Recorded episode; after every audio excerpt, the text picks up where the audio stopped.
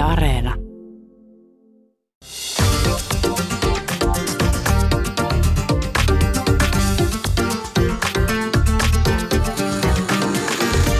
Yle Puhe, torstaisin kello yksi ja Yle Areena. Mahadura ja Ösberkan. Yle Puhe. YK on alkuvuodesta julkaiseman raportin mukaan Suomi on maailman onnellisin maa. Samaan aikaan Terveyden ja hyvinvointilaitoksen mukaan joka viides suomalainen sairastuu masennukseen ja yli puolella se uusiutuu. Herää monta kysymystä. Miten voimme olla maailman onnellisin kansa ja samalla meillä on todella suuret ja korkeat masennusluvut? Millä ihmeen tavalla Suomi näyttäytyy maailmalle?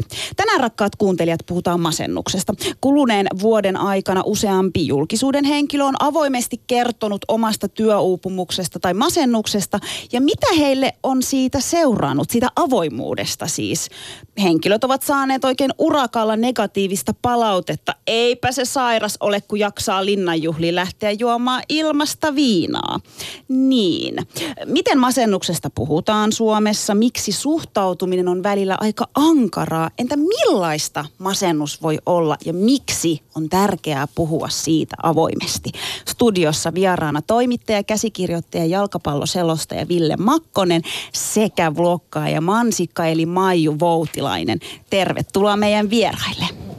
Kiitos. Kiitos, kiitos. Tervetuloa minunkin puolestani. Pakko tarttua tuohon maailman onnellisin kansa. Ja silti noin masennusluvut ovat mitä ovat, niin onko tässä teidän mielestä joku ristiriita? Kun mä aloin eilen miettimään sitä, että, että miten, miten nämä kaksi lausetta ikään kuin sopii samaan, samaan yhtälöön? No siis onhan siinä nyt siis aivan selkeä ristiriita. Ja mä, mä itsekin itse asiassa tuossa mietin, että mistä, mistä se voisi mahdollisesti johtua.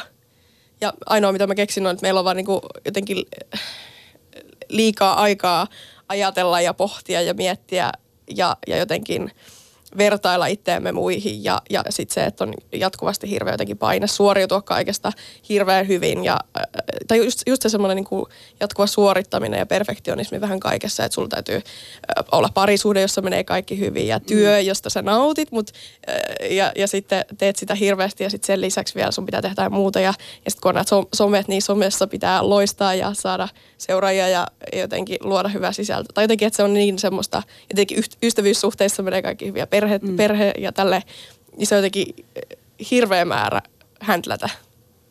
Mitä Ville ajattelee? No mä mietin sitä oikeastaan tuossa, että, että että mitä se onnellisuus niin kuin oikeasti tarkoittaa ja miten se onnellisuus mitataan. Ja tavallaan, että jos verrataan vaikka Suomeen äh, muihin maihin, niin tavallaan äh, niin kuin se, että kyllähän me suomalaiset ollaan kauhean onnellisessa asemassa, jos verrataan ihan äh, oikeastaan mihin tahansa maahan, että et, et niin kuin ja, ja jos sitten miettii niin kuin ihan itseeni tavallaan, että et, et mä oon onnellisessa asemassa, koska mulla on katto pään päällä ja jääkaapissa ruokaa ja, ja sitten on niin kuin perhe, joka välittää ja ystäviä, että oon mä kauhean onnellisessa asemassa. Mm. Mutta sitten tavallaan niin kuin, että en mä tiedä, että kuka ihminen on semmoinen, josta koko ajan päässä tuntuu se ajatus, niin kuin, että nyt mä oon onnellinen, nyt mä oon onnellinen, että onko se niin kuin tavallaan mahdollista. Toi on, toi on mun mielestä tosi hyvä pointti ja mä oon jo pakko tarttua tuohon, mitä sä sanoit ja, ja myös Ville, mitä, mit, mitä säkin sanoit, että meillä, meillä on periaatteessa puitteet, että meidän, meidän yhteiskunta toimii todella hyvin ja no todella hyvin. Siis sanotaan näin, että, että suhteessa moneen mm. muuhun maahan niin, niin asiat on suhteellisen hyvin. Aina voi olla paremmin, en sitä sano missään nimessä, että, että täällä kaikki asiat on täydellisesti, mutta kuitenkin Suomi on hyvinvointivaltio ja lähtökohtaisesti niin, niin ihmisillä on aika hyvät mahdollisuudet ää, tota, edetä tässä yhteiskunnassa ja elää hyvää elämää, mutta siltikin se on joku tämmöinen suorittaminen tai riittämättömyys, mitä mä oon nyt tunnistanut myös itsessäni, että kaikki on hyvin, mutta samaan aikaan jotain kuitenkin mm puuttuu ja joku kuitenkin on huonosti. Kyllä ja sitten mä jotenkin ehkä ajattelen sen silleen just, että, että kuitenkin, että ollaanhan me just kansana kuitenkin aika intohimoisia ja sellaisia kunnianhimoisia, tiedätkö, että... Sä, sanoitko sä just, että su, into, suomalaiset on intohimoisia? Mitä?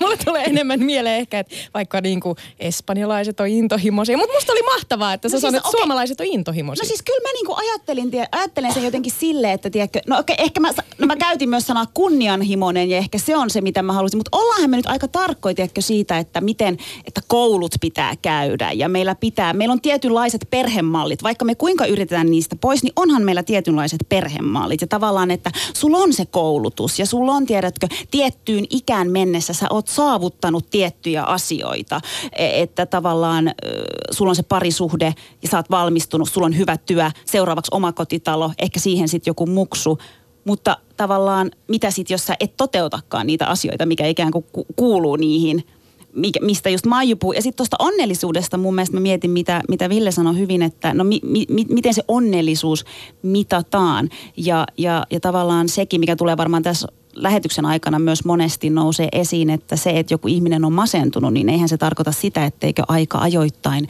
se olisi myös onnellinen. Niin, tämä on kiinnostavaa. Ja, ja mä aloin miettiä myös sitä tavallaan, kun me ollaan aika individualistinen yhteiskunta, että tavallaan yksilönä sä pärjäät, sä et välttämättä tarvitse tarvitse niin paljon ihmisiä sun ympärille, kun sä saat asiat hoidettua. Sä, tässä yhteiskunnassa pärjää ihan hyvin yksin.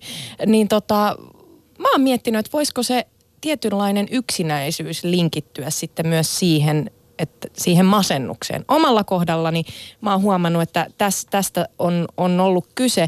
Mennään siihen vähän syvemmin myöhemmin tässä lähetyksessä, mutta, mutta Maiju ja Ville, te olette molemmat puhunut avoimesti teidän masennuksesta ja, ja jakanut teidän kokemuksia sosiaalisessa mediassa. Miksi te koitte tarpeelliseksi, että, että haluatte kertoa siitä ihan avoimesti somessa? Maiju, sullakin on mitä, 170 000 Jotain semmoista. jotain sellaista Jotain seuraajaa. Se on niinku, sanotaan, että se on enemmän kuin Mahadurilla ja Ösperkonilla yhteensä kertaa. Onko meitä ikinä edes 50 kuunneltu niin paljon? Ei. Niin, äh, miksi mä koin tärkeäksi? No mun mielestä se, että mitä enemmän puhutaan, niin, niin aina sen parempi ja sitä, sitä niin kuin normaalimmaksi siitä puhuminen ja, ja ylipäätään se, se asiat tavallaan tulee. Et mä ainakin itse koen, että mitä, mitä vähemmän puhutaan, niin sitä enemmän siinä on jotenkin tyhmiä stereotypioita ja siihen, siihen linkitetään just jotenkin hirveän outoja asioita, kun ei ymmärretä sitä, kun siitä ei puhuta. Ja, ja sitten se tietenkin se häpeä, mikä siinä ympärillä on, jos, jos siitä ei puhuta, kun se ei ole niin semmoinen normaali puheenaihe ja asia, niin jotenkin se semmoinen normalisointi oli mulle ainakin tosi vahva semmoinen, miksi mä sitten oon ainakin siitä niin jatkanut puhumista. Mitä fiiliksiä sä kävit läpi, kun, kun olit painamassa sitä, sitä nappia, että no niin, nyt, nyt mä jaan tämän. Niin oliko se silleen, että joo, hyvä, että tein, vai tuliko mitään semmoista, että ei hitsi, että voisiko tämän peruuttaa? Mi- minkälainen hetki se oli? No en mä kyllä, mulla on jotenkin, mä en ajatellut hirveästi ennen kuin mä lähdin sitä tekemään jotenkin. Se oli mulle vaan niin selkeä, että mä haluan tehdä sen. Ja mulla oli vaan usko siihen, että jotain hyvää siitä poikii, vaikka mulla totta kai myös oli semmoinen pieni pelko siitä, että se jotenkin romuttaakin sitten kaiken. Mutta tota, ei kyllä mä oon ollut tosi niin kuin jotenkin hyvällä fiiliksellä ihan alusta lähtien tuohon. Ville, miksi sä koet, että on tärkeää puhua avoimesti ja, ja julkisesti masennuksesta? No siitä puhutaan liian vähän. Se on asia, mitä ihmiset ei oikein tiedä eikä ymmärrä. Se on mun mielestä tärkeää ja myöskin sen masentuneen henkilön ää, vuoksi mun mielestä se on tärkeää, että, että periaatteessa mullakin, minkä takia mä halusin puhua siitä avoimesti mun ystäville niin kuin Facebookin kautta, niin, niin oli, oli tavallaan just se, että, että mä jotenkin koin, että, että mä pystyn itse hyväksymään sen asian helpommin ja ehkä jopa sitä kautta lähtee niin kuin parantumaan siitä, että mä en, se oli niin kuin viimeinen asia tavallaan, mitä mä halusin, oli se, että mä jotenkin nyt salailen tätä, että mä en halua, että kukaan tietää tästä. Että jostain syystä mulle vaan tuli heti semmoinen fiilis, että ei tätä, ei ole mitään järkeä niin kuin olla puhumatta tästä. Sä tosiaan, Ville, kirjoitit tota aika pitkänkin niin kuin Facebook-tilapäivityksen, missä sä sitten kerroit ja avasit siihen sen, että sulle on diagnosoitu työuupumusta ja, ja jonkun asteista masennusta. Niin mietitkö sä kuitenkin pitkään ennen kuin sä tavallaan lähdit jäsentelemään, ja, ja, ja, koska sä kirjoitit siihen todella avoimesti ja nyt viime, viime marraskuussa, niin minkälaisia keloja sä kävit ennen sitä, kun sit pistit sen siihen julkiseksi?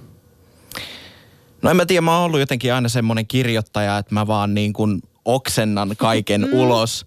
Ja sitten jonkun mielestä se voi näyttää jotenkin järkevältä ja jäsennellyltä. Musta se tuntuu aina siltä, että mun teksti on jotenkin kauhean sekava, mutta, mutta se on hyvä, jos... Se oli ihana, ei sekava.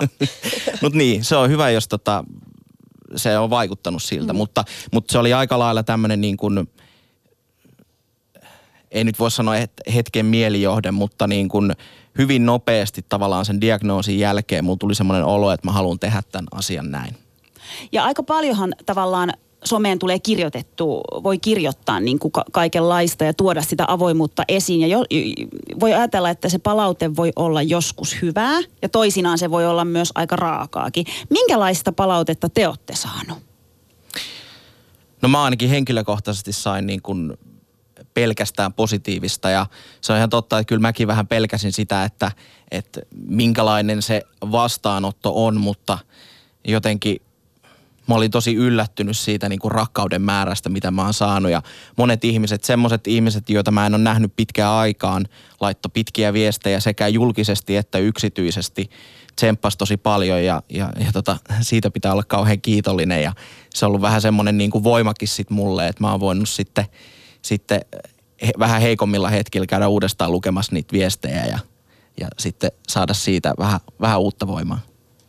Miten sulla Maiju, minkälainen reaktio sun, sun tota seuraajilla oli tähän, kun sä jaoit sun, sun videon ja kerroit sun masennuksesta avoimesti, niin minkälaista palautetta sä sait? No aika lailla sa- sama homma, tai et varmasti niin kuin 99 prosenttisesti erittäin positiivista ja, ja just paljon tsemppiä ja sen, sen huomaa, että kun itse puhuu avoimesti tuommoisista asioista, niin se jotenkin laukaisee muissakin ihmisissä semmoisen, että haluaa jakaa ja ja niin kuin tavallaan yhtyä siihen, siihen kertomukseen, joka on mun mielestä tosi siistiä. Et kun, kun mä rupesin puhumaan, niin mä ajattelin, että siistiä, että mä voin olla jollekin se tyyppi, että se, se ei koe olevansa yksin näiden asioiden kanssa. Et mä tavallaan, että muille tulee semmoinen olo, että ne ei ole yksin, mutta sitten mä huomasin, että se tavallaan toimii myös toisinpäin. Että mulle ei ole myöskään semmoinen olo, että mä oon yksin, kun kuitenkin ihmiset jakaa niitä tarinoita ja huomaa, miten yleistä se loppujen lopuksi on.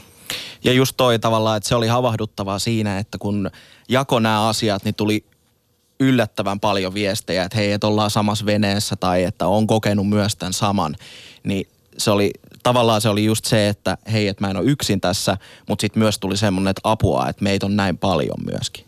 Mutta sitten on pakko sanoa, että onhan myös paljon sellaisia ihmisiä, jotka ajattelee, että no pitääkö sitä nyt laittaa someen ja miksei niitä henkilö, eks vaan, että miksei niitä henkilökohtaisia asioita voi pitää omana asiana. Ja meillä on myös paljon niistä myöhemmin lisää tunnettuja julkisuuden henkilöitä, jotka laittaa avoimesti, on puhunut heidän masennuksestaan ymmä muuta ja sieltä on tullut tosi paljon kuraa niskaan. Niin onko teidän mielestä some se paikka, mihin pitää laittaa näinkin henkilökohtaisia asioita? No, en mä tiedä pitää, mutta siis ehdottomasti saa. Mun mielestä some on sitä varten, että sinne laitetaan sitä, mikä itsestä tuntuu hyvältä. Ja se on nimenomaan mun mielestä rikkaus tässä ajassa, että kuka vaan voi jakaa niitä omia, mitä mielen päällä ikinä onkaan. Ja se on mahdollisuus siihen ja sitten se tavoittaa myös ihmisiä. Et ehdottomasti saa, ei pidä, mutta saa. Oletteko te sitten kos- koskaan miettinyt sellaista aspektia, kun mä, mä ehkä välillä sitten jollain lailla pelkään myös sitä, että mitä sieltä somesta tulee, minkälaisia kommentointia. Mä oon tosi herkkä ja, ja yksikin kommentti saattaa jäädä pyöriin mun mieleen luupilla, siis päiväkausiksi ja, ja sitten mä niinku ruoskin itseäni sen, sen tota viestin takia. Vaikka sanotaan, että no älä nyt välitä niistä ja suljet vaan silmäsi ja toisesta korvasta sisään ja toisesta tulosta, mutta ei se, ei se ole niin yksinkertaista. Niin millä tavalla te olette ikään kuin luonut sellaisen turvallisen fiiliksen, että, että, että myös pidätte huolta siitä omasta hyvinvoinnista, myös jos sieltä tulee niitä, niitä negatiivisia kommentteja ja erityisesti jos, jos on niin itse herkillä, niin sehän voi vaikuttaa tosi, tosi paljonkin. Oletteko te miettinyt sitä? Öö, joo, kyllä todellakin ja mun, mun niin kuin ehdoton selviytymiskeino siitä on se, että aina kun tulee joku semmoinen kommentti, joka tuntuu, niin mä jaan sen jonkun mulle läheisen ihmisen kanssa ja tavallaan yleensä silloin se saa oikeat mittasuhteet ja, ja kun itse on aika varma kuitenkin niistä jutuista, mitä tavallaan jakaa ja puhuu, niin sitten niihin ehkä samalla tavalla sit tota, saa iskettyäkään, vaikka kyllä jotkut kommentit ehdottomasti siis, kun antaa aseet, niin kyllä niitä jotkut osaa käyttääkin. Niin, ne on tavallaan, jotenkin mä ajattelen se niin, että ne on mun omia kokemuksia. Että jos joku nyt sitten siinä kohtaa haluaa sanoa, että, että että tämä on väärin, niin sit sanoo. Mutta en mä välitä siitä, koska siis jos mä koen asiat näin, niin sit se on niin.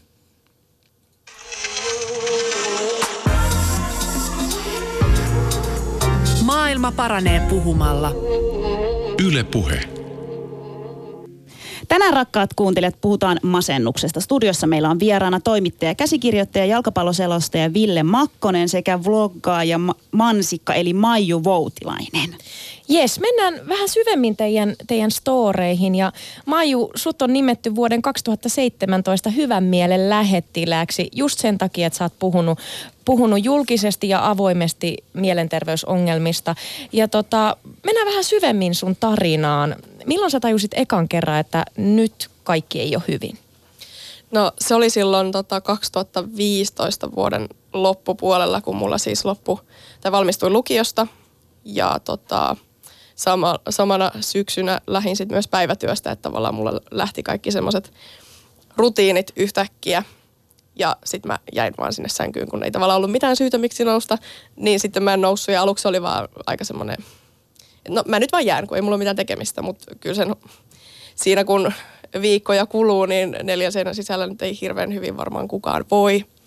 Ja tota, no siinä vaiheessa, kun tota, rupesi heräämään ihan vaan, että voi itkeä. Tai että on niin paha olo, että herää siihen, että, että itkee ja, ja tota, jotenkin mikään ei enää tunnu miltään. Ja eikä oikein jaksakaan nähdä ihmisiä ja kaikki vähän ärsyttää toisaalta ja jotenkin vaan niin vaikea olla.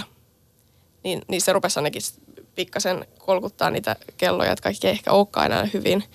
Mutta se, mistä ehkä se sit, mihin se kaikki kulminoitu, oli sit, sit yksi ilta, kun kirjoitin itsemurhakirjeen. En olisi välttämättä pystynyt tähän mitään, mutta kuitenkin olin niin pitkällä siinä ajatuksessa, että en jaksa elää, mutta toisaalta en halua kuollakaan, mutta että semmoinen on-off-nappula, mitä voisi vaan painaa, niin painaisin sillä hetkellä. Niin se oli mulle ainakin semmoinen herättävä hetki. Maiju, puhuiko sä sun ö, pahasta olosta ja tavallaan noin kaikki niin kuin, tuntemukset, mitä sä kävit läpi, niin kerroiko sä niistä kenellekään? Jaoiko sä niitä kenenkään kanssa? No en varsinaisesti. Mä en, si- mä en jotenkin ole oppinut puhumaan niistä semmoisista huonoista fiiliksistä. Öö, kyllä mä, no poikaista oli ainakin aika lähellä siinä koko ajan, että vietettiin paljon aikaa yhdessä. Niin kyllähän ainakin näki ja jonkun verran tuli ehkä puhuttuakin siitä, mutta, mutta aika vähän. Että kyllä mä pidin aika visusti. Että mulla on ollut tosi semmoinen, kun mä ainoa lapsikin ja jotenkin semmoinen, että minun pitää pärjätä yksin niin kuin näiden kaikkien omien juttujen kanssa. Niin tota, aika pitkään pidin ne myös sit just oman pään sisällä. Mi- missä kohtaa sä sitten tajusit, oliko se just tämä kirje, kun sä kirjoitit, että nyt, nyt sä tarvitset apua? Joo, kyllä se oli sen verran jotenkin hälyttävä. Että kyllä ehdottomasti. Ja mi- mikä se oli se seuraava askel siitä sitten? Miten sä, miten sä niin kuin etenit siitä? No mä yritin jonkun verran siis googlata, että mitä mun pitää tehdä, mutta mä en jotenkin löytänyt sieltä mitään suoraa vastausta, että mi- mihin mun pitää ottaa yhteyttä tai tälleen kun en mä sitten toisaalta tiennytkään, että mikä mulla on. Että jotenkein ei ollut mitään semmoista selkeää, että minne mun pitää mennä näiden mun ongelmien kanssa. Ja sitten yksi ilta uskalsin sitten kavereilta kysyä, että, että mulla on vähän tämmöinen fiilis, että mä ehkä voisin mennä jollekin juttelemaan, että mitä mun pitää tehdä. Ja he neuvosivat, sitten, että soita terveyskeskukseen ja näin mä sitten tein. Ja sitten sä menit terveyskeskukseen. Sait sä heti apua? Otettiinko sut, miten sut otettiin vastaan? No mä oon kyllä tosi onnellinen, että mut otettiin kyllä ihan heti siinä jo siinä puhelussa tosissaan, että se vastaanottovirkailija sieltä siis jutteli jonkun aika kans, mun kanssa ja kyseli vähän fiiliksiä ja oloja kuinka kauan mikäkin on kestänyt ja näin. Ja sain sitten sinne tota, terveydenhoitajalle, pääsin juttelemaan ja tehtiin perus, mitä näitä testejä nyt tehdäänkään ja sieltä sitten psyksairaanhoitajalle piti itse soittaa ja – meni sinne, mut kyllä otettiin heti sinne niin kuin hoitoon, mutta mä en koe, että se olisi ehkä ollut, tai että mut, mua pompoteltiin siinä alussa tosi paljon eri tyypeille, että mulla oli varmaan viisi eri ihmistä siinä heti, heti alussa, jolla jouduin käymään, että jotenkin jokaisen kanssa joutuu aina aloittaa alusta ja se nyt vaan sit junnaa tavallaan paikallaan. Mutta mut toisaalta oli ihana, että, oli, että mut otettiin kuitenkin sinne. Mutta mistä tavallaan niin se, se johtuu ikään kuin, että miksi koko ajan, miksi viisi eri lääkäriä tai mitä siinä väli, mä en ymmärrä, tai, että miksei se yksi lääkäri sitten diagnosoinut jotain, mikä, mitä, mitä sitten sulla niinku onkaan, mutta miksi siihen tarvittiin viisi eri lääkäriä? No ne ei ollut siis lääkäreitä, vaan ne, okay. ne sairaanhoitajia. Niin just, että sä et päässyt vielä lääkärillekään. Niin kyllä mä siinä välissä kävin myös lääkärille ja sain lääkkeetkin jossain vaiheessa, mutta, mutta se oli varmaan, ne ei oikein tiennyt, että mi, mihin mun pitäisi mennä. Et ensin mut laitettiin, tota, kun mä sain audit-testistä aika isot pisteet, niin tänne niin päihteisiin erikoistuneelle tyypille ja sitten mut heitettiin tota Helsingin missioon, kävin siellä, ei toiminut mulle, tulin takaisin siinä vaiheessa se ää, henkilökunta oli vaihtunut siellä, että mä jouduin taas uudelleen ja tälleen. Niin ja sähän olit siinä kohtaa Maiju siis mitä, 18? 18, 19. 19, niin, 19 että, niin kuin, että, no, no, täysikäinen, mutta kuitenkin periaatteessa, kyllä mä ainakin ajattelen, että 18-vuotias on niin kuin nuori, että mm, puhutaan kyllä. niin kuin, ö, ja tota, Maiju, sä oot saanut tosi paljon niin kuin viestiä saat nuorilta liittyen just sun, sun videoihin tai että kun sä oot puhunut avoimesti niin kuin sun masennuksesta tai sä oot tehnyt ihan, ihan supermahtavan videon, missä puhut viiltelystä, mikä, mikä tota, oli mun mielestä todella koskettava. Niin, ja nuorten tilannehan on tällä hetkellä aika hälyttävä, että tavallaan ne luvut on kasvanut tosi paljon, kuinka paljon nuoria hakeutuu apuun. Ja me puhutaan niin kuin 13-17-vuotiaista. Niin minkälaista viestiä nuoret sulle lähettää? Millä tavalla ne he puhuu heidän omasta masennuksesta? Kokemuksestaan esiin? No kyllä mulle uskalletaan laittaa aika suoraan, suoraan ihan mitä, niin kuin, mitä koetaan ja, ja selvästi se semmoinen, että tarvitaan apua ja oikein tietää mihin lähdetään, niin se on selvästi aika valtava. Ja multa itse asiassa kysyttiin tuosta viime viikolla, että mitä mä ajattelen tuosta, että noi nuorten niin kuin, apuun hakeutumisluvut on noussut, että onko se niin kuin, positiivinen merkki vai negatiivinen, niin kyllä mä näen sen selvästi nuorten keskuudessa, että se siitä puhuminen on huomattavasti helpompaa ja sen ö, niin kuin apuun hakeutuminen. Et mä en tiedä, voisi toki olla niinkin, että nuoret vaan voi tosi huonosti, mutta mä koen sen myös niin, että he uskaltaa nykyään myös rohkeammin lähteä hakemaan sitä apua. Mm. Mutta sä oot kysynyt myös äh, niissä sun videoissa nuorilta, että mitä he toivoisivat, että mielenterveystyössä voitaisiin tehdä Suomessa paremmin. Mitä asioita he nosti siellä Maiju esiin? No ainakin siis kaikista suurin on varmaan se, että jonot pienemmäksi. Ja, ja mikä mullekin on selvinnyt on se, että tavallaan on semmoinen aukko tällä hetkellä meidän hoidossa, että jos sä et ole vielä niin kuin sairas, sä et ole ihan sinne asti niin kuin pudonnut vielä, niin sun on vaikeampi saada apua. Että siihen semmoiseen voidaan vähän huonosti, niin siinä vaiheessa on tosi vaikea tällä hetkellä saada apua. Että sun pitää olla tosi niin kuin syvällä jo siellä ennen kuin, ennen kuin sä pääset hoitoon. Eli sellaista niin kuin ennaltaehkäisevää työtä ei, ei tehdä ehkä tarpeeksi. Joo, että siinä on semmoinen väli ehkä, mihin tarvitaan vielä enemmän keskit, keskit, tai että keskitetään sitä työtä. Maiju, miten sä voit tänään, tänä päivänä? No ainakin paremmin kuin silloin muutamisen vuotta sitten. Että hyvin vaihtelevasti välillä, että menee tosi kausittain, mutta, mutta koen olevani, tunnen tunteita ja se on jo niin kuin mun mielestä erittäin positiivinen juttu. Ja mikä, miten sä koet, että mikä on ollut sulle suurin apu tämän matkan aikana näiden parin vuoden sisällä, sisällä mikä on sua eniten auttanut? No ehkä se on jopa tämä niin kuin avoimesti puhuminen. Se, että ei tarvitse niin kuin just piilotella sitä, että sekin oli hyvin raskasta silloin aluksi, kun jotenkin yritti vaan esittää semmoista, minä jaksan, kaikki on hyvin ja puskee vaan eteenpäin. Mutta se, että on niinku puhunut asiasta avoimesti, niin jotenkin silloin uskaltaa myös näyttää niitä huonoja päiviä, kokea niitä huonoja päiviä ja, ja sanoo jollekin läheisille, että okei, tänään en jaksa, että on vähän huono päivä. Sitten katsotaan joku toinen päivä. Että semmoinen, että ei tarvii piilotella sitä ja voi olla ihan, ihan jotenkin rennosti asian kanssa. Ihan mahtavaa Maiju. Kiitos, että jaoit sun tarinaa ja, ja voi että saat tärkeä esikuva nuorille ja puhut näistä aiheista. Siirrytään sitten tota Villen tarinaan. Sä tosiaan kirjoitit ö, Facebookiin aika pitkän tekstin marraskuussa. Ja, ja se alkaa se teksti jotenkin niin, että nyt on aika painaa jarrua ja, ja ikään kuin siirtyä kuskin penkiltä äh, repsikan paikalle. Niin tota, Sä sanoit, että sä syksyn aikana oot, oot tuntenut jotain oireita, jota oot epäillyt ehkä tämmöiseksi niin kuin su- syysmasennukseksi, vähän jopa flunssaksikin. Mm. Niin, niin tota, milloin sä tajusit, että nyt ei ole kyse tästä tästähän puhutaan itse asiassa tosi paljon, että hei nyt kaikilla on vähän tällaista syysmasennusta ohimenevää. Se niin, on vaan se marraskuu ja pimeys. Niin, niin. Sitähän on kuullut siis koko marraskuun. Kyllä, kyllä. Ja itse asiassa todella moni ihminen on, on sanonut sitä, että nyt on ollut vähän va- vaikea just toi marraskuu. Mutta milloin sä tajusit, että nyt ei ole kyse vaan pelkästä niin kuin flunssasta tai ohimenevästä syysmasennuksesta? No kyllä tässä on ollut niin kuin jos alkaa ajattelemaan taaksepäin, yhtäkkiä huomaa semmoisia merkkejä jo aika pitkältä ajalta. Mutta tota, se, niin kuin se, se niin kuin lopullinen, milloin mä, se oli vain joku päivä, mä tulin töistä, sitten mä rupesin miettimään kaikkea, mitä tässä on viime kuukausina tapahtunut. Muutaman kerran käynyt lääkärillä eri oireiden, oireiden takia just toi ollut jotain diagnosoitu, että flunssaa tai keuhkoputken tulehdusta tai, tai tämmöistä. Ja sitten mä vaan itse laskin niin kuin yksi plus yksi, jos mä totesin, että ei, tämä ei nyt ole mitään muuta, että mä oon vaan nyt niin uupunut, että, että nyt ei vaan enää niin kuin jaksa. Ja tota, sitten mä menin lääkärille ja lääkäri totesi tosiaan, että, että joo, että, että kyllä se tilanne on nyt tämä. Ja sitten tehtiin vielä niin kuin masennustesti ja sitten siihen, siinä tulos oli sitten niin kuin keskivaikea masennustila. Niin. Mm. mm. Mutta Ville, sä tota, sä jotenkin siihen tekstiin olit laittanut, just puhuit siitä keväästä ja, mm. ja, ja että se ikään kuin starttasi jo silloin. Mitkä sulla oli ne ihan ensimmäiset varoitusmerkit, että jos sä lähdet nyt siihen aikaan ja mm. mietit, että mitkä ne oli siellä ne hälyttävät jutut, mitkä sitten tavallaan selvis nyt tässä syksyllä, että okei, tästä olikin nyt kyse? No oikeastaan ainakin viimeisen vuoden verran on ollut tosi väsynyt, että äh, aina kun tuli töistä kotiin, niin oli hankala, hankala sitten – enää tehdä mitään muuta kuin maata sohvalla ja tuijottaa kattoa. Ja tota, sitten tuossa keväällä oli myös, myös oli sitten sellaista niin kuin, alkoi tulla semmoista tosi vahvaa ahdistusta ihan niin kuin päivittäin.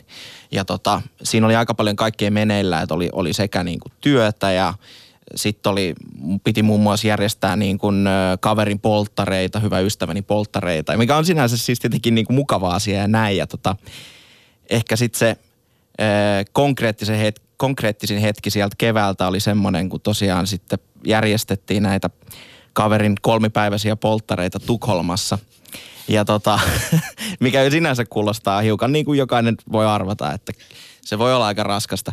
niin tota, niin se ensimmäinen ilta ää, laivalla, kun mentiin Tukholmaan ja totta kai juhlittiin siinä ää, laivalla ja näin. Sitten mä muistan, että me mentiin nukkumaan joskus aamuyöllä – ja siinä vaiheessa, kun pitäisi tavallaan niin kuin tulla se taju kankaalle fiilis, että nyt vaan niin kuin unta palloa tai mitä tahansa. Mä huomasin miettiväni sängyssä ensi viikon työasioita, aikatauluja, mitä mun pitää tehdä, ketä mun pitää tavata laivassa neljän aikaa aamulla mm. polttareissa.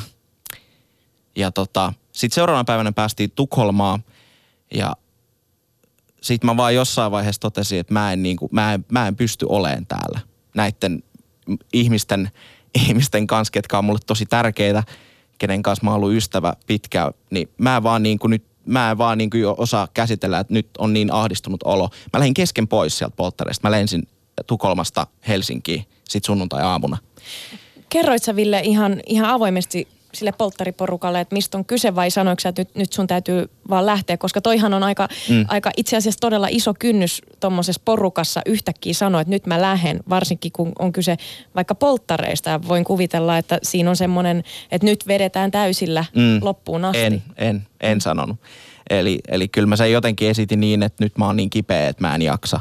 Ja sitten mä lähdin sieltä pois ja tota, menin sitten sen jälkeen lääkäriin ja sitten sain, sainkin lääkkeitä siihen ahdistuneisuuteen ja pari viikon sairaslomaan.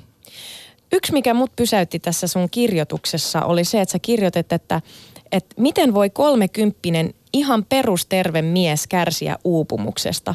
Vastahan mä olin parin viime vuoden aikana päässyt kunnolla kiinni työelämään ja nyt on jo pakko himmata. Mm. Tämä oli jotenkin pysäyttävää.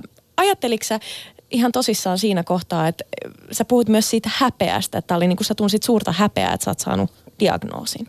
Kyllä. On se just jotenkin, kun mietit sitä, että, että niin kuin mullakin on se on niin, että mulla on ihan mahtava työyhteisö, tai siis oli, niin, niin tota, ja jotenkin sitä kautta sitä ajattelee, että, että nekin kaikki ihmiset, ne jaksaa sen saman taakan, ne jaksaa tehdä kaiken ja sitten kun sä oot itse siinä se heikko ja sit sä et jaksa, niin totta kai siinä tulee, niin kuin, tulee paha fiilis ja tuntee just sitä häpeää, että miksi minä on tämmöinen, että miksi minä en jaksa. Mi, mi, mi, mitä apua sä sait? Sitten kun sä kävit, menit lääkäriin, niin minkälaista apua sulle tarjottiin? Uh, No käytännössä se apu oli se, että, että ö, sairasloma, lääkitys, that's it. Ja tämä oli siis silloin keväällä? Joo. Eks niin? Kyllä. Ka- kauan sä olit sairaslomalla?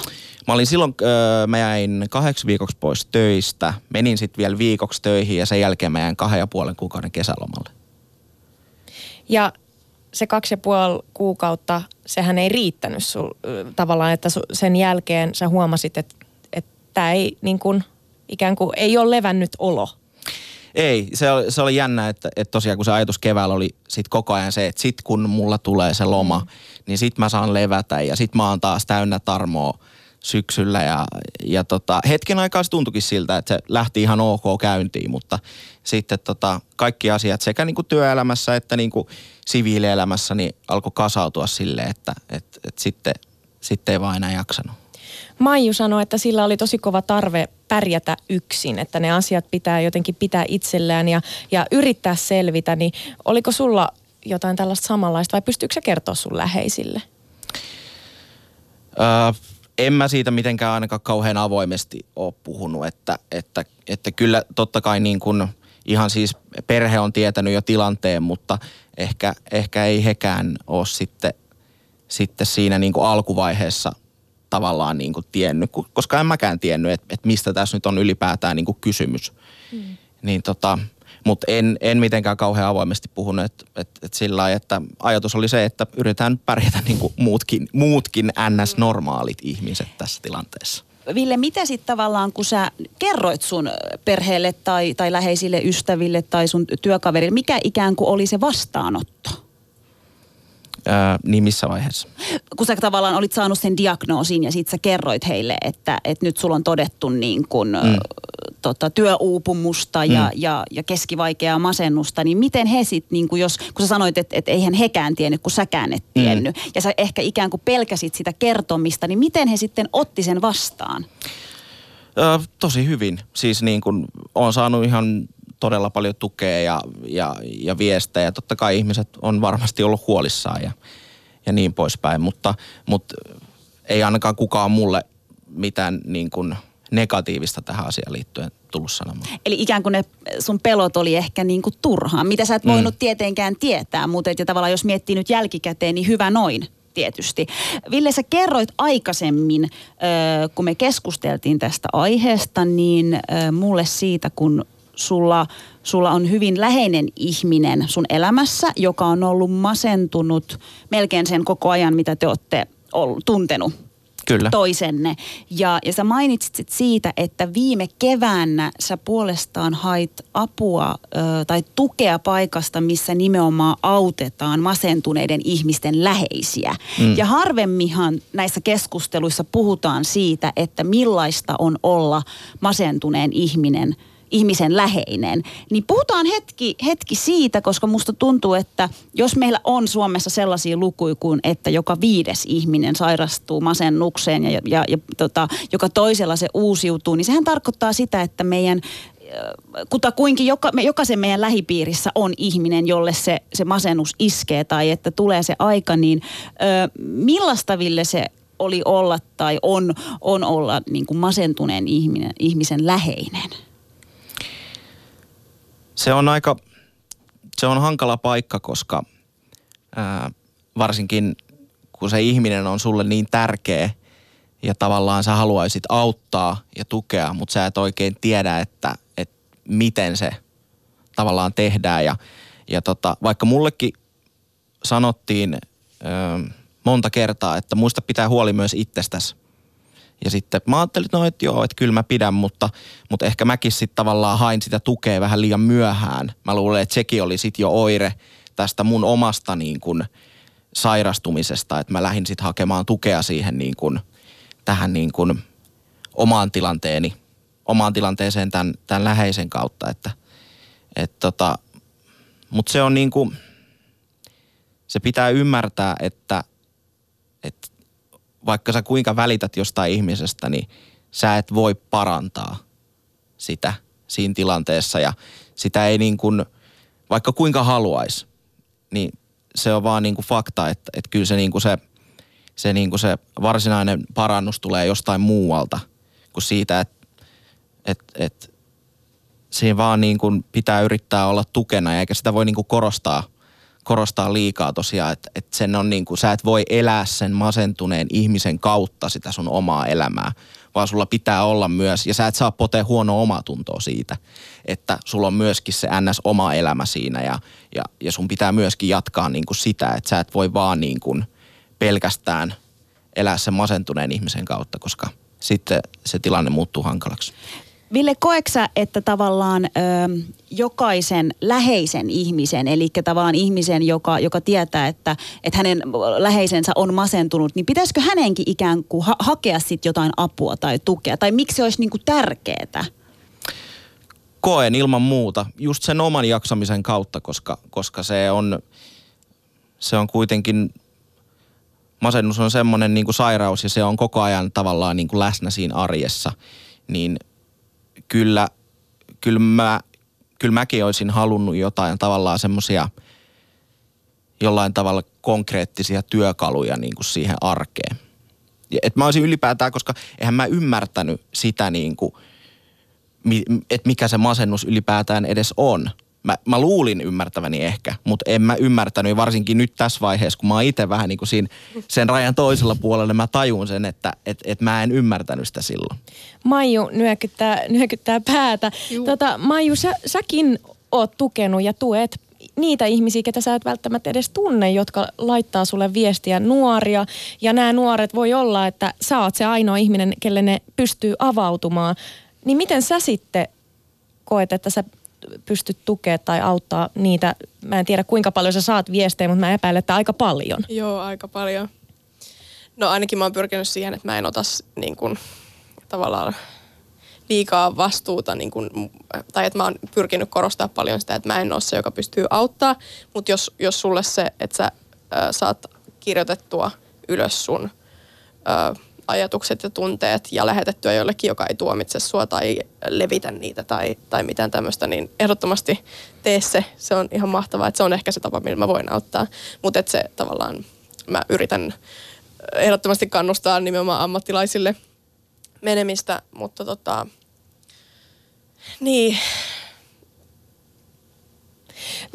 Maiju ja, ja Ville myöskin, mitä, mitä te sanoisitte, että, että miten voi olla tukena sellaiselle henkilölle läheiselle tai, tai, tai, tai vaikka somen kautta, joka, joka sanoo, että, että nyt, nyt mulla on masennusta, niin mit, miten voi olla, olla hy, hyvä tuki siinä kohtaa niin, että, että tukee, mutta, mutta myös, että ei, ei ikään kuin ota sitä asemaa, että yrittää toimia lääkärinä tai, tai pelastaa, niin kuin sä Ville sanoit, että sitähän ei voi tehdä muuta kuin ammattilaiset. Mutta mikä se on se tapa, millä voi tukea? Mitä, minkälaista tukea te olette tarvinnut?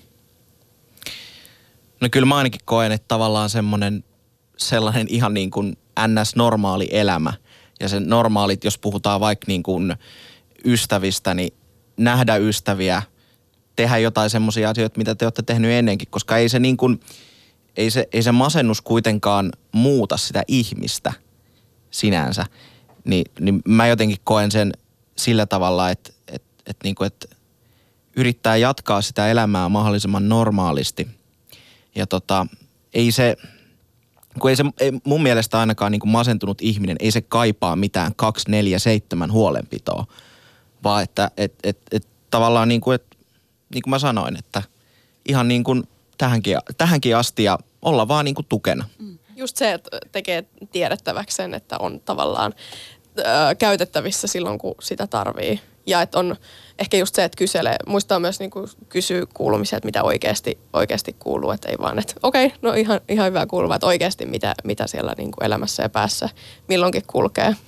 Hei, pakko kysyä tässä kohtaa, kun törmäsin netissä tällaiseen, että mitä ei missään nimessä kannata sanoa henkilölle, joka, joka on masentunut. Ja, ja sitten siellä tuli tällaisia, kuten, kuten, että no hei, että nyt vaan niin kuin ylös, ulos ja lenkille ja tämän tyyppisiä juttuja. Ja nekin on varmaan ihan, ihan siis hyvällä tarkoitettu. Mutta mm. mä tunnistin niistä ne hetket, kun itse on ollut tosi sy- sy- syvässä ja synkässä paikassa, niin se, että joku sanoo, että no hei, että nyt vaan ulos ja vähän näkemään kavereita, niin kyllä se siitä, niin ne itse asiassa on saanut mulle niin kuin vielä pahemman fiiliksen ja semmoisen, että mikset sä näe ja, ja kuule ja usko, kun mä sanon, että mä en nyt voi hyvin. Onko teillä jotain sellaisia, että on tullut joku ihan hyvää hyvyyttään sanoo jotain kannustavaa ja sitten se on mennyt vähän sille ei, ei ihan nappiin. Ootko muistanut ottaa vitamiinit? Oikeasti. Ei, ei, ei mulle ole sanottu näin, mutta mä oon, mä oon myös kuullut ja lukenut, että et, nä- et näin on käynyt. D-vitamiini auttaa. Joo. Mutta varmaan sitten joku tuommoinen, se on se marraskuu vaan. Joo. Mm, Eikö, se, kyllä. ole, se, eikö me just sanottiin, että se on se, mitä me ollaan kuultu niin kuin koko tämän loppuvuoden? Onks mu- Maiju sulle tullut jotain tällaista? No just tämä, että ajattele positiivisesti ja, ja että lopeta se valittaminen.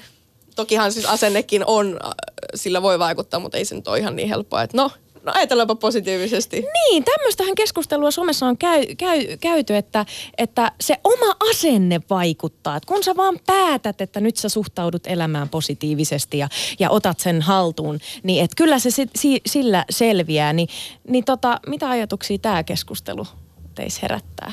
Että Niin- se on se oma asenne.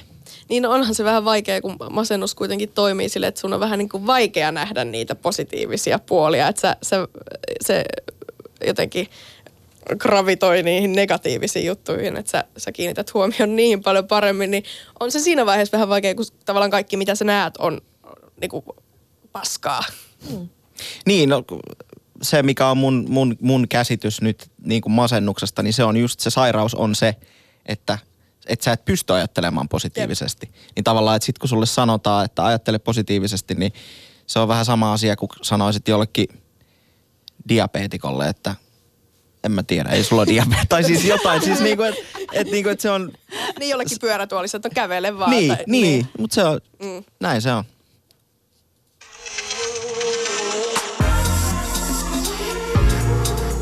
Maailma paranee puhumalla. Yle Puhe. Tänään rakkaat kuuntelijat puhutaan masennuksesta ja vielä kerran iso kiitos Maijulle ja Villelle siitä, että jaoitte teidän storit. Ne on todella tärkeät ja niistä pitää puhua ja kovaan ääneen.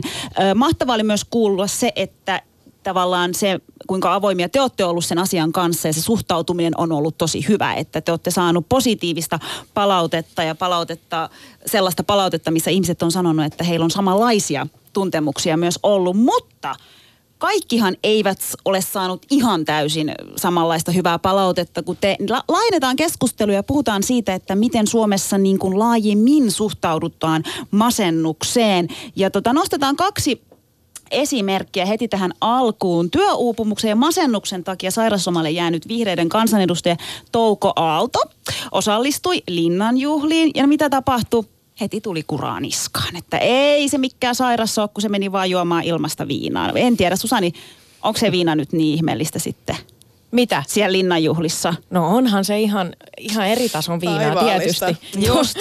no ei vaan, mutta siis mun mielestä se oli, se oli kiinnostava keskustelu ja Touko Aalto, mitä hän on nyt muutenkin pitkin syksyä äh, saa, toki pakko sanoa, että hän on saanut paljon tukea myös. Kyllä, mutta, ehdottomasti. Mutta myös, myös tosi ankaraa palautetta ja kritiikkiä ja, ja semmoista niin kuin jopa irvailua suorastaan sanoisin, niin tota, tämä herätti meissä Mahdura Ösperkanissa sen kysymyksen, että et, niin, mitenhän me ö, sitten tässä maassa oikeastaan suhtaudutaan siihen masennukseen, että et, et jos, jos henkilö joka on sanonut aikaisemmin, että on masentunut ja sitten osallistuu esimerkiksi juhliin, niin sehän tarkoittaa silloin sitä, että no ei se sairas voi olla, vai? No tää on vähän just tää ristiriita, että samaan aikaan ollaan, että hei, otat ittees niskasta kiinni ja meet sinne ulos. Mutta Mut sit kun ei sä teet hyvä. niin, Älä niin, tee niin. niin että sit sä et niin. olekaan enää masentunut. niin, Sille, että ryhdistäydy, mutta älä ryhdistäydy. Kumpikaan ei käy. Yritä olla normaali, mutta älä olekaan normaali. Niin kuin, että Niin ja mä en ymmärrä sitä ajattelutapaa tavallaan, niin kuin, että minkä takia esimerkiksi tässä tapauksessa Touko Aallon pitäisi lopettaa se eläminen aivan täysin sen takia, että hän on sairastunut. Ja mä luulen, että et, et, et veikkaisin, en, en tunne häntä enkä ole tavannut, mutta veikkaisin, että hänelläkin on varmasti ollut jonkinlainen kynnys mennä sinne linnanjuhliin. Se ei ole ollut varmaankaan mikään helppo päätös, eikä ollut helppo mennä sinne. Niin mä nostan niin kuin peukkuu ylös, että go Touko, että oot jaksanut ylipäätään lähteä sinne. Hieno niin asia. varsinkin ottaen huomioon, että ehkä hän tiesi, että siitä tulee jonkun sortin myrsky sen jälkeen. Ja, ja koomikko Iikka Kivi kirjoitti aika hyvin, että, että masennus ja työuupumus ei tarkoita automaattisesti sitä, että ihminen makaa kot- kotona kykenemättä mi- mihinkään. Resonoiko tämä teissä niinä aikoina, kun teillä on ollut vaikeinta ja masennus on ollut päällä, päällä niin tota, kuinka, kuinka paljon teitä on auttanut se, että olette lähtenyt kotoota ja mennyt ihmisten ilmoille? hyvinkin paljon ja ne on ollut just niitä hetkiä, kun, joihin on niinku tsempannut ja ollut silleen, että okei nyt, nyt mä otan tästä kaiken irti, sen mitä, mitä saa. Ja sitten kun taas palaa sinne kotiin, niin sitten ehkä se realisoituu taas, että missä oikeasti mennään. Mutta mut kyllä ne on ollut semmoisia hetkiä, jotka on nimenomaan pitänyt itsensä järjissään, koska ei siellä kotona ainakaan pysy järjissään, jos siellä vaan pelkästään on. Niin ja välillä totta kai tulee semmoisia päiviä, että ei välttämättä jaksa liikkua, ei jaksa tehdä mitään, joutuu ehkä perumaan jotain tapaamisia. Mutta sitten myös monta kertaa, että sitten kun sinne, sinne jaksaa mennä, nähdä ystäviä, tehdä jotain, mitä tahansa, niin tulee himaan, niin sulla on ehkä vähän parempi fiilis siitä, että hei, että jes, mä jaksoin ja että mä oon ylipäätään tehnyt tänään jotain. Nyt on vähän parempi fiilis ja sitten katsotaan huomenna taas, että miten menee. Toinen esimerkki, mitä halusin nostaa, niin toimittaja Maria Veitola julkaisi muutama päivä sitten Instakuvan postauksen, missä, missä hän siis kertoo avoimesti paniikkikohtauksestaan. Ja, ja Veitola on aikaisemminkin puhunut, puhunut masennuksestaan ja, ja kirjoittanut pitkiä tekstiä, hyvin avoimia sellaisia. Niin, niin nyt tässä viimeisessä hän useat kommentit jotenkin, tai kommentoijat oli laittanut siihen, että, että se on vaan huomion hakua ja että Veitola yrittäisi ikään kuin vaan saada lisää julkisuutta. Niin tämä on jotenkin mun mielestä tosi surullista ja tavallaan ja myös tosi raadollista, kun me kuitenkin puhutaan nyt siitä, että masennuksesta pitäisi puhua nimenomaan, koska se on niin hemmetin yleistä. Niin puhutaan ja mietitään, tiedätkö, että, että miten me voidaan niin kuin ikään kuin, mistä sitä apua ymmä muuta. Mutta mut miksi teidän mielestä se suhtautuminen siihen, että ihmiset kertoo siitä noin avoimesti, niin miksi se on välillä niin ankaraa? Vai johtuuko se nyt siitä, että tässä on kyse kuitenkin kahdesta niin kuin tunnetusta ihmisestä? Miksi he saa noin paljon kuraniskaa? No on se varmaan iso tekijä. Mä uskon, uskon että, että just kun he on niin tunnettuja henkilöitä ja he nyt saa kuraa niskaa varmaan aika paljon kaikesta muustakin, niin tavallaan se, että tämä on, tää on yksi asia siihen niin kuin päälle, mistä voi sitten haukkua ihmistä. Mitä sitten te ajattelette siitä, e, jos niin kuin viedään tätä keskustelua sit kohti sitä häpeää, koska masennus ja sen, sen siitä puhuminen voi aiheuttaa tosi suurta häpeätä, niin kuin säkin Ville, Ville sanoit, niin, niin tota, miten voisi päästä irti siitä häpeästä? Ja, ja, ja tavallaan jos sitten peilaa tähän yhteiskunnalliseen keskusteluun, mitä me käydään, niin, niin tota, se ei aina ehkä helpota tilannetta, että sit kritisoidaan niitä ihmisiä, jotka avoimesti kertoo siitä masennuksesta mutta miten te kokisitte, että miten, miten päästä irti häpeästä? Kyllä se on just liittyy niin vahvasti siihen normalisointiin. Ja, ja mitä itse on yrittänyt myös duuni, työlläni tehdä on se, että korostaa, että kuka vaan voi masentua ja ei ole tiettyä tapaa, tapaa olla masentunut ja sairastaa masennusta. Ja että se, se ei ole niinku välttämättä it, itsestä riippuvista syistä, että sä et, et sä oot jotenkin heikko nyt, kun sä masennuit tai jotenkin viallinen.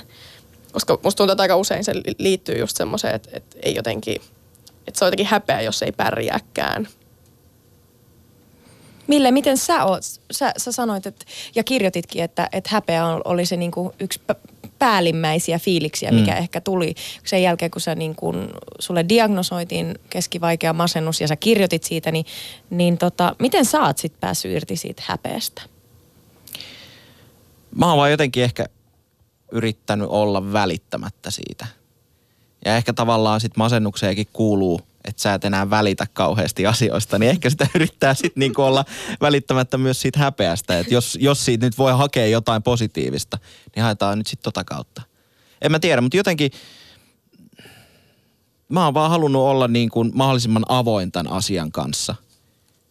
Ja uskonut, että, että sillä tavalla mä pystyn niin kuin päästä päästään irti siitä. Ja, ja sitten taas toisaalta, kun on ollut myöskin, ää, ähm, jos on niin kuin läheinen, joka sairastaa masennusta, niin kun tavallaan katsoo sitä asiaa siltä kannalta, niin ei sit mun mielestä, kun ei sitä tarvi kuitenkaan sit kuin hävetä.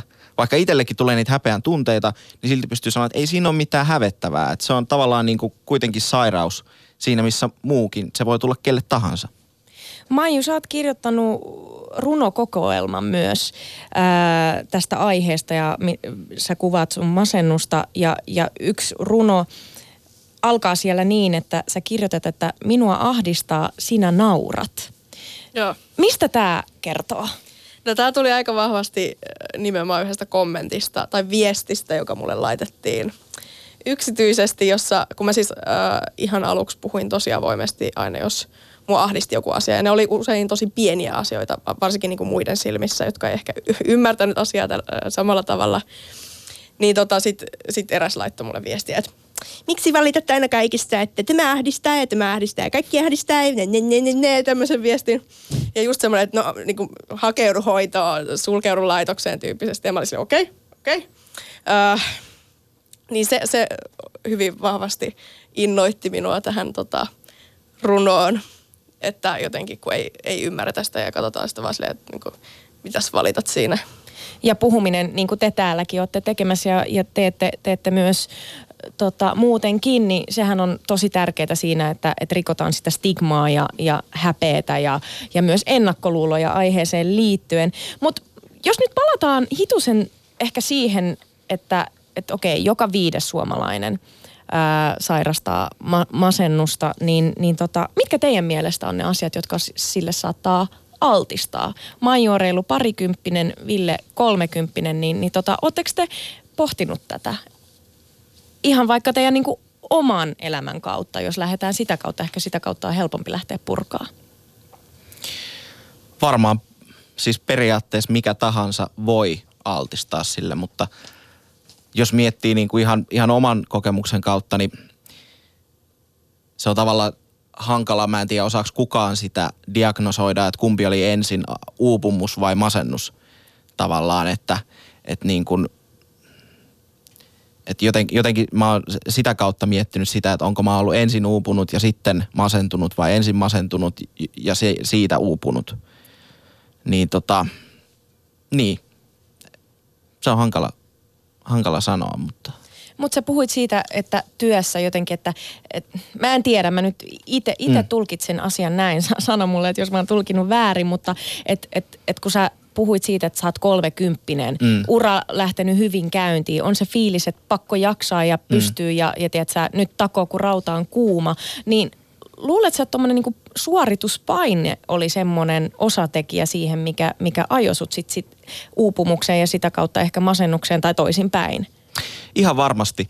Ja niin kuin tässäkin ollaan jo sivuttu sitä tavallaan, että, että meillä on niin kuin sosiaalinen media ja ylipäätään mediasta tulee koko ajan meille sitä, niin kuin, että sun pitää olla jotain.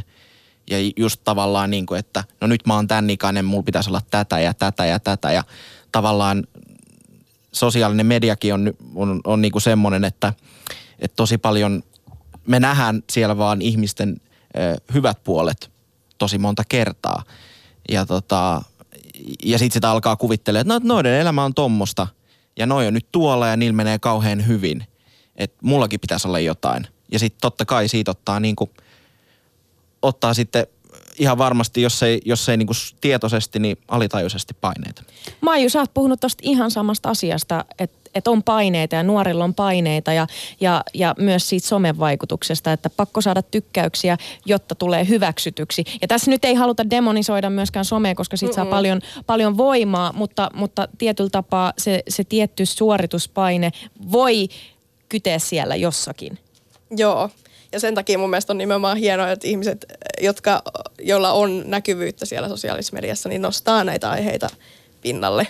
Ja, mutta mä koen, että yksi avainsana tässä koko jutussa on myös just semmoinen niin merkityksellisyyden tunne, että kokee itsensä merkitykselliseksi tässä yhteiskunnassa omassa siinä omassa piirissään. Että jotenkin, että et jos sen kadottaa, ei oikein tiedä, tunne itseään millään tavalla merkitykselliseksi, niin sitten sit ollaan ehkä vähän hukassa. Mm. Niin ja eikö tavallaan nyt, nyt periaatteessa se, mistä puhutaan, on se, että, että jos ihmisiltä häviää nimenomaan se, se tulevaisuuden toivo ja nimenomaan toi, mitä sä sanoit, että merkityksellisyys, niin sitten sit me ollaan ikään kuin pulassa. Kaikkien haluaa jonkun ikään kuin hyvän syyn olla täällä. Mm. Ja sitten jos se katoaa, niin, niin sitten sit voidaan olla synkässä paikassa. Jaamur, sä oot puhunut vähän samankaltaisista jutuista. Kyllä. niistä paineista ja siitä pelosta. Että jos sä myönnät, että sä oot heikko, niin sitten esimerkiksi vaikka duunit loppuu. Ja, ja sitten jos se pelko, että duunit loppuu, niin sitten Se ahdistaa. Kyllä, ja me ollaan siis itse asiassa ennen tätä lähetystä keskusteltiin Susaninkaan tästä, tästä aiheesta ja, ja tota, Öö, ja jotenkin tavallaan mietittiin, että okei, että kohta on vuosi pulkassa ja päästään niin kuin joululomille. Ja mietittiin tätä vuotta ikään kuin, niin kyllä siis molemmillahan meillä nousi esiin se, että kyllähän on ollut aika lailla suorittamista. Ja just mitä Villekin sanoi, että asioiden eteenpäin siirtämistä. Että nyt tämä kevät hei vedetään ja kesällä sitten. Ja syksyllä ollaankin uuteen nousuun Mahra Ösperkani ja sitten taas syksyllä vedetään, että nyt nämä lähetykset purkitetaan. Ja hullun lailla sellaista siirtämistä. Ja sitten tavallaan, että miksei uskalla ääneen ikään kuin sanoa sen, että hei, että, että nyt ehkä vähän väsyttää tai että nyt pitäisi ottaa vähän iisisti. Ja koko ajan se pelko siitä, että mitä jos mä nyt sanon sen ääneen ja joku ajattelee, että okei, no ei me noita voida enää palkata mihinkään. Mutta toihan on ihan hiton väärä ajattelutapa. Ja vielä enemmän sitä ajaa itsensä loppuun, missä tulee just ehkä mun mielestä, että mitä tämä kertoo meidän yhteiskunnasta, että me ollaan ihan hulluja suorittajia. Miten me päästään irti tästä suorittamisesta? Ai kauhea mikä kysymys. Kauhea kysymys tähän loppuun. Ratkaisuja. Niin, Pysyviä se, huokauksia. se on tota, se on haastavaa ja Ja mun mielestä hei, voi myös mm. sanoa, että mä en tiedä vielä. Mm. Jos, te, jos, jos te koitte, koska mä rehellisesti niin kuin mä voisin sanoa, että mä en esim. tiedä vielä, mm. että miten. Mä tiedän, että vaikka mä nyt kuinka sanoisin, että joo, kyllä mä, en mä ota iisisti. Mm. Mä jatkan suorittamista. kyllä mä ainakin on antanut työn määritellä itseäni liikaa ja liian pitkään. Ja tällä hetkellä mulla on semmoinen ajatus, että, että mä haluan tehdä jotain työtä, sit kun mä jaksan, mä haluan tehdä jotain työtä, mistä mä pidän, mutta mä haluan myöskin, että se on vaan yksi osa mun elämää, eikä koko mun elämä. Joo, tämä on kyllä, haluaisin kokea tämän saman, kun tällä hetkellä mun työ on mun elämä, tai mun elämä on mun työ. Mm. Ja, ja, ja yksi, mitä mä tällä hetkellä erittäin paljon kaipaan, on harrastus, joka Sama. ei liity työhön millään Sama. tavalla. Siis mä en tiedä, milloin mä oon viimeksi harrastanut mitään. Nyt meidän pitää Mahra keksiä mulle joku harrastus. Keksitään joululomalla sulle joku harrastus. Hei, tähän loppuun kohde, mitä te sanoisitte henkilöille, jo- jotka joko itse kamppailee masennuksen kanssa, tai, tai ihmiselle, jonka läheinen ää, on masentunut, niin, niin minkälaisia, minkälaisen viestin haluaisitte jakaa? Mistä apua ja lohtua? Puhukaa teidän läheisille, siinä ei ole mitään hävettävää puhua asioista niiden ihmisten kanssa, keistä välittää ja ketkä välittää susta. Ja sitten jos on semmoinen tilanne, että ei ole ketään kelle puhua, niin sitten am, ammattilaisille. Tämä oli aika, aika kova. Ja just mitä itse aina tota, yrittänyt kanssa, niin katso vielä huomiseen. Ja sitten katso vielä huomiseen päivä kerrallaan. Kiitos paljon Maiju ja Ville. Ihanaa, että olitte meille vieraana kertomassa teidän tarinaa. Kiitoksia Kiitos. paljon. Hyvää joulua. Kiitos.